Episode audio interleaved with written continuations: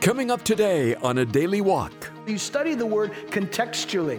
Also, I study this passage of Scripture comparatively, comparing Scripture with Scripture. There are many references that Jesus makes to Old Testament prophetic Scripture. And so it's important that I understand that when I study this, I study it comparatively because the best commentary on the Bible, get this, it's the Bible. And if the Bible says something about the Bible, you know that it's true. Regardless of what some commentator will say, if the Bible says this, you know the commentator is wrong. With a passion to see Christians develop a fruitful and victorious walk with Jesus, this is A Daily Walk with Pastor John Randall. Currently, we're in a verse by verse study of Luke's Gospel. Today, we'll be considering questions about the future as we open the 21st chapter. Jesus told us there would be signs to look out for in between his first and second comings, and they would increase as time goes on. Let's turn to chapter 21 and see what he has to say about this. Luke chapter 21, drawing your attention now to the first four verses. And he looked up and saw the rich putting their gifts into the treasury. And he saw also a certain poor widow putting in two mites. And so he said, Truly I say to you, that this poor widow has put in more than all. For all these out of their abundance have put in offerings for God, but she, out of her poverty, put in all the livelihood that she had. Over the last several studies in the Gospel of Luke, we have been considering the final week of the ministry of Jesus. During that final week, many things occurred leading up to his crucifixion. On Sunday, Jesus made his way into the city of Jerusalem. And as he made his descent, riding upon the foal of a donkey down the Mount of Olives, the people began to gather around, waving palm branches, shouting out, Hosanna, blessed is he who comes in the name of the Lord. But that celebration would be short lived, for at the end of that week, many of those same people would be crying out, Crucify him. On Monday, Jesus, for a second time in his ministry, went into the temple area and he observed the religious leaders taking advantage of the people. The purpose of the temple was to be a house of prayer, but they had made it a den of thieves. Jesus, full of righteous anger and indignation, began to overturn once again the table of the money changers and drive out all of the animals, restoring order to the temple. And then the Bible says that all of the blind and the lame were able to come and to be healed by Jesus. On Tuesday, Jesus arrived early that morning in the temple and stayed the entire day for what appeared to be the last day of his public ministry. The religious leaders came and presented some of the most controversial questions of the day in order to ensnare Jesus and tried to find some incriminating evidence with which to convict him. However, they were unsuccessful. Jesus answered all of their questions and silenced them in the process. Well, now Jesus is still in this temple area, and Luke informs us that something grabbed his attention. It says here that Jesus saw the rich putting in their gifts into the treasury, and he also saw a poor widow putting in two mites into the treasury. In Mark's gospel, the 12th chapter, which is a parallel passage of this incident where Jesus is in the treasury, it says that he looked up right after he had spoken some warnings to his disciples about the Pharisees. Mark chapter 12 says this Jesus told them to beware of the Pharisees who devour widows' houses and for pretense make long prayers. It was right after that that Jesus lifted up his eyes, and Mark tells us he observed. It means to gaze intently as you look. Jesus wasn't looking so much at how much people were giving, but Jesus was looking at the way in which they were giving. The treasury area here that the Bible speaks of was a large open court in the temple precinct known as the Court of the Women. You had the inner court where only the men could go, but then this court was where everyone could go. And set up within this court of the women, there were 13 donation boxes where people could come and bring their offerings before the Lord. Now keep in mind, the Pharisees were lovers of money. They were lovers of recognition and they loved the applause of men when they would bring their gifts into the area and they desired to be recognized. That is why, if you turn back just a few pages to Matthew's Gospel, the sixth chapter, you'll see Jesus' exhortation to his disciples. Go back just a few pages to Matthew chapter 6 and what is known as the Sermon on the Mount and look at the first few verses of the sixth chapter. Jesus gives an exhortation to his disciples. He says, Take heed that you do not do your charitable deeds before men to be seen by them. Otherwise, you have no reward from your Father in heaven. Therefore, when you do a charitable deed, do not sound a trumpet before you as the hypocrites do in the synagogue and in the streets, that they may have glory from men. Assuredly, I say to you, they have their reward. But when you do a charitable deed, do not let your left hand know what your right hand is doing, that your charitable deed may be in secret, and your Father who sees in secret will himself reward you openly. The reason that Jesus gives this warning to his disciples was due to the fact that they had observed this many times. They had watched men come into the temple area with the desire to be recognized and to have their contributions acknowledged. And they would sound the trumpet when they did it. They would strike up the band before they came in with a cha-ching, cha-ching, cha-ching, and people would go, wow, those guys are seriously committed. Look how much they gave. Jesus said, if that is the way you give your charitable contributions, he said, that will be your only reward. Oh, man may recognize your demonstration and applaud you for it, but heaven does not approve. Jesus then gave unto his disciples some principles as it related to their charitable giving. And we find here, Jesus said that their giving was to be done in secret. That is, it was to be done anonymously. Not in a way that would draw attention to themselves, but in a way that would bring glory to God. I believe that in the scriptures we have a number of principles as it relates to giving to God. First of all, it is to be an act of worship. That's what it is. As much as singing songs to the Lord, raising our hands in praise to God, or serving the Lord in some capacity, giving to God is an act of worship just as much as any of those other things are.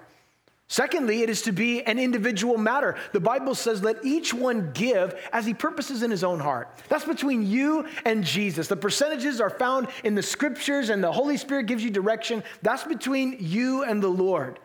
It's also to be given with an understanding, an understanding that I am investing into the kingdom of God and I will reap what it is I sow. The Bible says if I sow sparingly, well, I'm going to reap sparingly. If I sow bountifully, then I'm going to reap bountifully. And that is not said in the scriptures to present some kind of a money market pyramid scheme with God that if I give to God, then of course God's going to kick back to me and, and he's going to give back to me.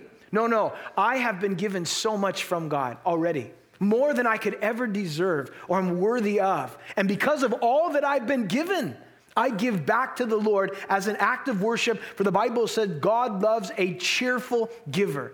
Think about all the investments that people make hoping to get some kind of return in the future. And I believe it's, it's important to be a good steward of what God has entrusted into you as you prepare for what lies ahead here on this earth. But also, I want to prepare for eternity. And thus I send my treasures ahead, as Jesus said, laying them up in heaven. Well, this poor widow, it says here in Luke's gospel that she came and she offered two mites. And two mites was one eighth of a cent. That's nothing in the economy of man. But in the economy of heaven, in the way that it was given, Jesus recognizes it and he commends her for the way that she gave, saying that she gave more than everybody combined because of the sacrifice with which was attached to it. A few lessons before we move on. First of all, Jesus observed what was given. Jesus also evaluated what was given. Jesus observed the spirit in which it was given. He evaluated the sacrifice that was attached to that which was given, and he commended this widow for what she had given.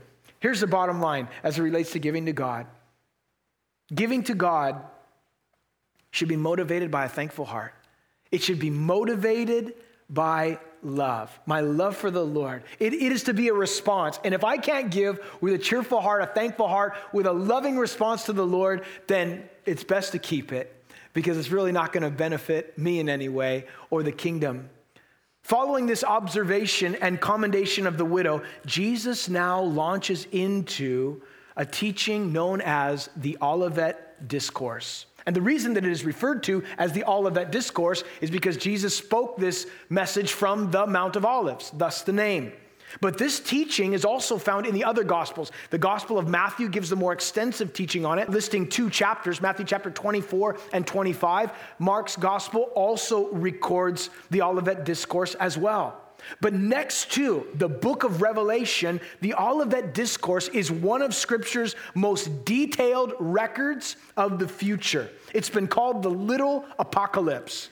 And within the Olivet Discourse, Jesus gives his last prophetic word to his disciples, and it's filled with incredible insights as it relates to future events. Now, let me give you a couple of guidelines as you study the Olivet Discourse. And not just studying the Olivet Discourse, let me add studying all of Scripture, some principles to apply when you study God's Word. First of all, you approach the Word of God and the Olivet Discourse with a great sense of humility. Humility.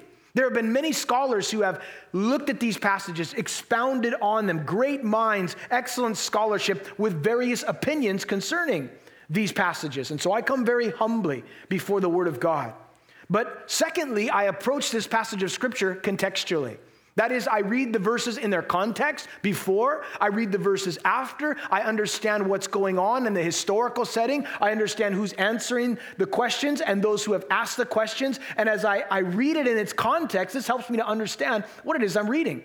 Anytime you read the Word of God, you should always read it in its context. Because if you don't, that's how cults get started. People take verses out of context and they establish some false doctrine, some aberrant theological stance that's not found in the completion of Scripture because they've taken it out of context. So you study the Word contextually.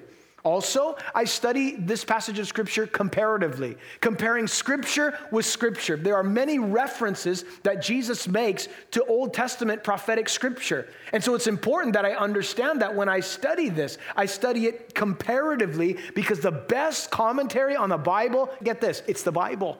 And if the Bible says something about the Bible, you know that it's true. Regardless of what some commentator will say, if the Bible says this, you know the commentator's wrong. So I study it comparatively, and then also, and this is important, I study it very practically.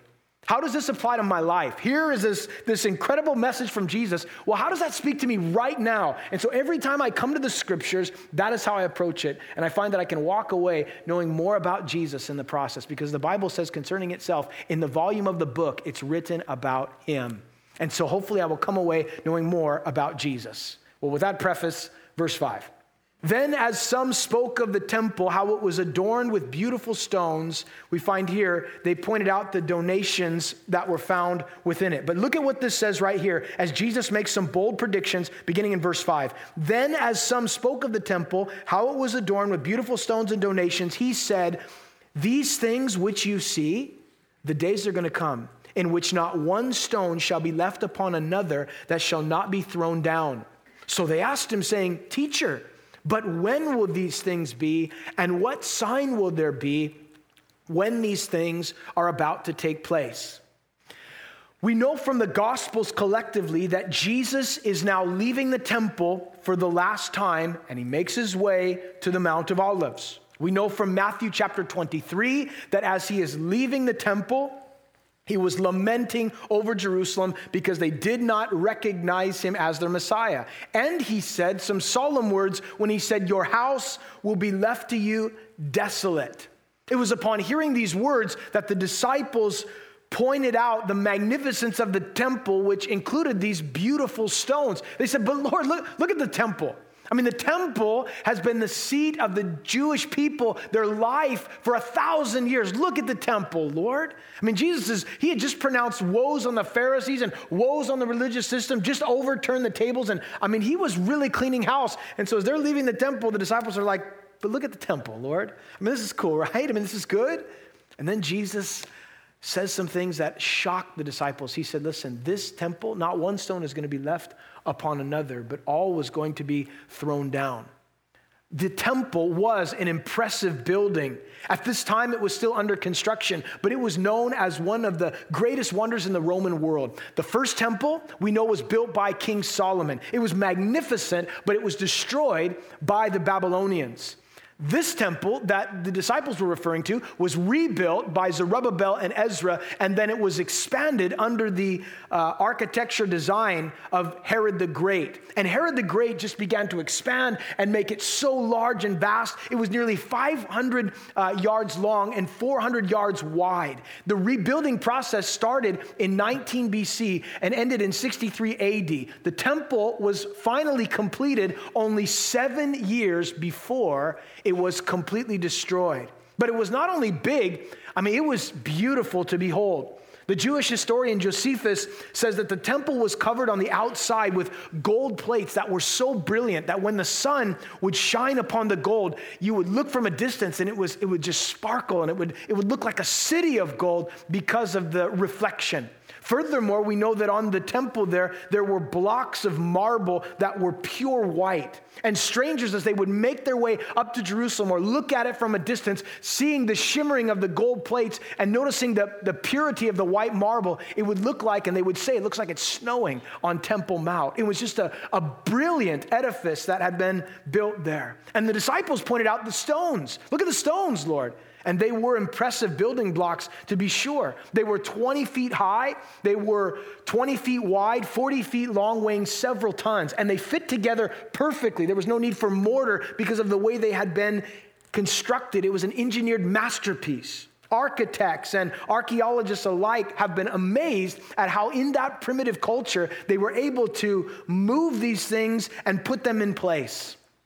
However, what is even more astounding than the building itself or the stones which held it together was the prophetic word spoken by Jesus that it would be completely destroyed. 40 years after these words were spoken by Jesus, a man by the name of Titus Vespasian would come in to Jerusalem and he would completely destroy it, level it, and the temple specifically, not leaving one stone upon another. This prophecy was fulfilled.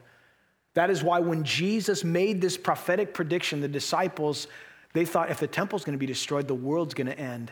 And so they're asking Jesus, when is this going to happen? And what are the signs that will lead up to this happening? Now, Luke records for us just two questions that were asked. But Matthew records, and as you put Mark together, there are actually three questions that these men asked Jesus. The first was, when is this going to happen? That is the destruction of the temple. When's that going to take place? Secondly, what will the sign be of your coming, your second coming, and when will be the end of the age? Three questions. The end of the age, meaning the end of the world as we know it. When is all this going to happen? We've never heard anything like this. Now, keep in mind, Jesus responds to the question that he is asked, but he is asked by his disciples who were Jews. And thus, his response deals primarily with the nation of Israel's future and his coming kingdom. Furthermore, and this is really important to understand when you read this particular passage, the words of Jesus will have both a near fulfillment and they will also have a future fulfillment. When you read through the Old Testament prophets like Isaiah and Daniel and Zechariah, and on and on it goes, both major and minor prophets, you will find that many of their prophecies had a near fulfillment, things that sometimes would be fulfilled in their lifetime, and then they had prophecies that were given that would be fulfilled much later on. In fact, when Daniel was writing and he was asking the Lord, What am I writing? The Lord said, Daniel, seal it up. It's not for you. It's for a time later on. They'll understand it later on. But he didn't get it, but he was writing it down. So the prophetic words would have a near fulfillment and they would have a future fulfillment. And such is the case within the Olivet Discourse.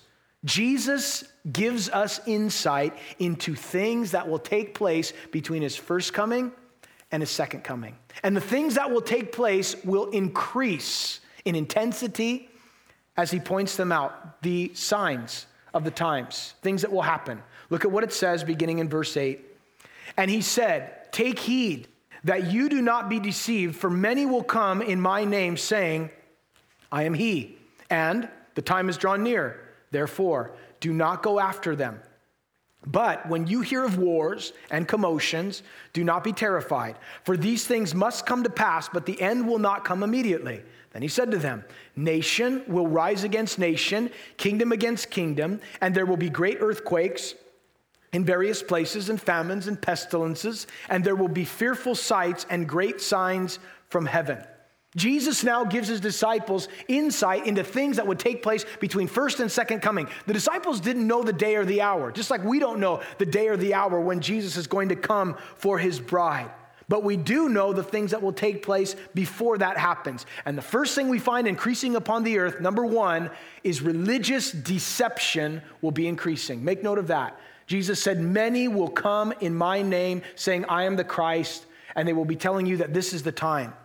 Luke's account here gives us one verse of warning concerning false messiahs, whereas Matthew's account says much more on the subject. He reports Jesus saying to watch out for counterfeit Christ that would be accompanied by great signs and miracles. He further warns that many would turn away from the faith and that the love of many will grow cold. So he gives this warning to his disciples concerning the increase of religious deception.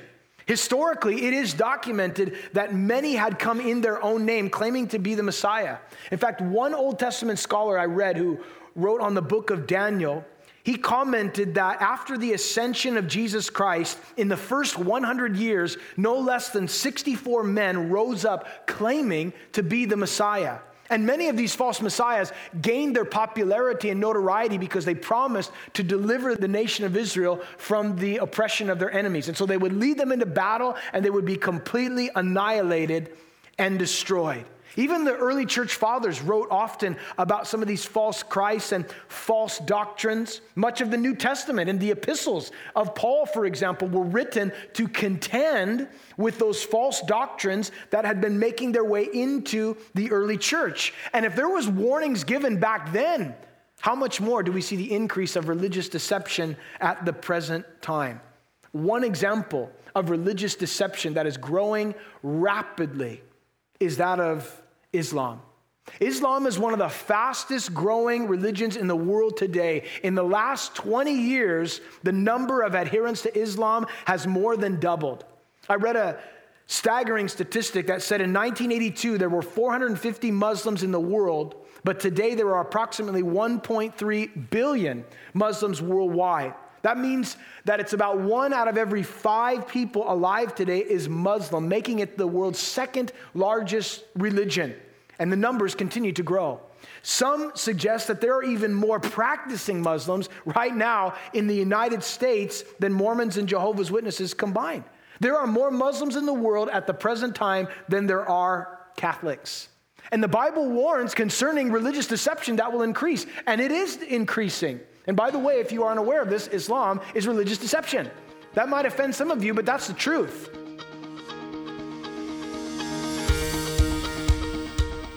Clearly, religious deception is occurring in our day at an alarming rate. You're listening to a daily walk with our teacher and pastor, John Randall. Hear the study again anytime you'd like at adailywalk.org and sign up for our free podcast so you can start receiving biblical encouragement on a regular basis.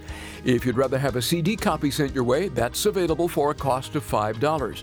You can order by phone at 877 242 0828. Have you downloaded our free app? This is a great way to listen to weekly teachings from John. Search for Calvary South OC. It's always encouraging to hear from our listeners. Even just a brief email letting us know you're listening and where means a lot. It's an opportunity to say thanks to God for what He's doing. Share a praise report or a prayer request today. You can email that to us at a daily walk at gmail.com.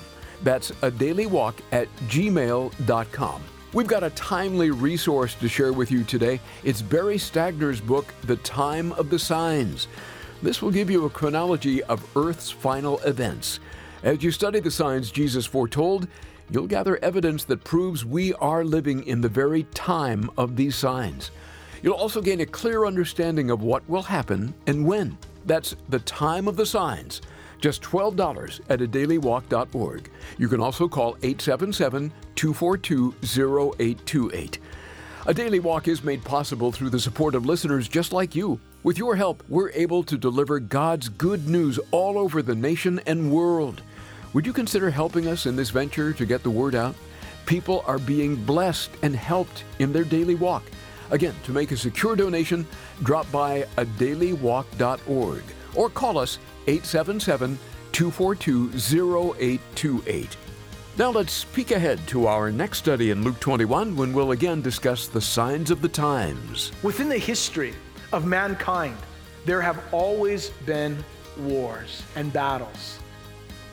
In fact, many superpowers fighting against one another, but then you have tribal wars and civil wars and countries that have only increased with time and continue to escalate. As we look around the world, we can see that it is in conflict. We also see prophetic scriptures coming to pass before our eyes in this generation. We see the threat of warfare having in no way decreased, but increased with chemical, biological, nuclear threats. We see nations, as mentioned in the Word of God, like China and Russia and Iran, all of these nations aligning themselves with one another. We see Korea, and, and on and on it goes as you read through the Word of God. And the Bible tells us prophetically that at one point, all of these nations are going to point their artillery at the nation of Israel. And that is being set up. The scaffolding is set. It's just a matter of time before that takes place. That's tomorrow on a daily walk with Pastor John Randall. See you then.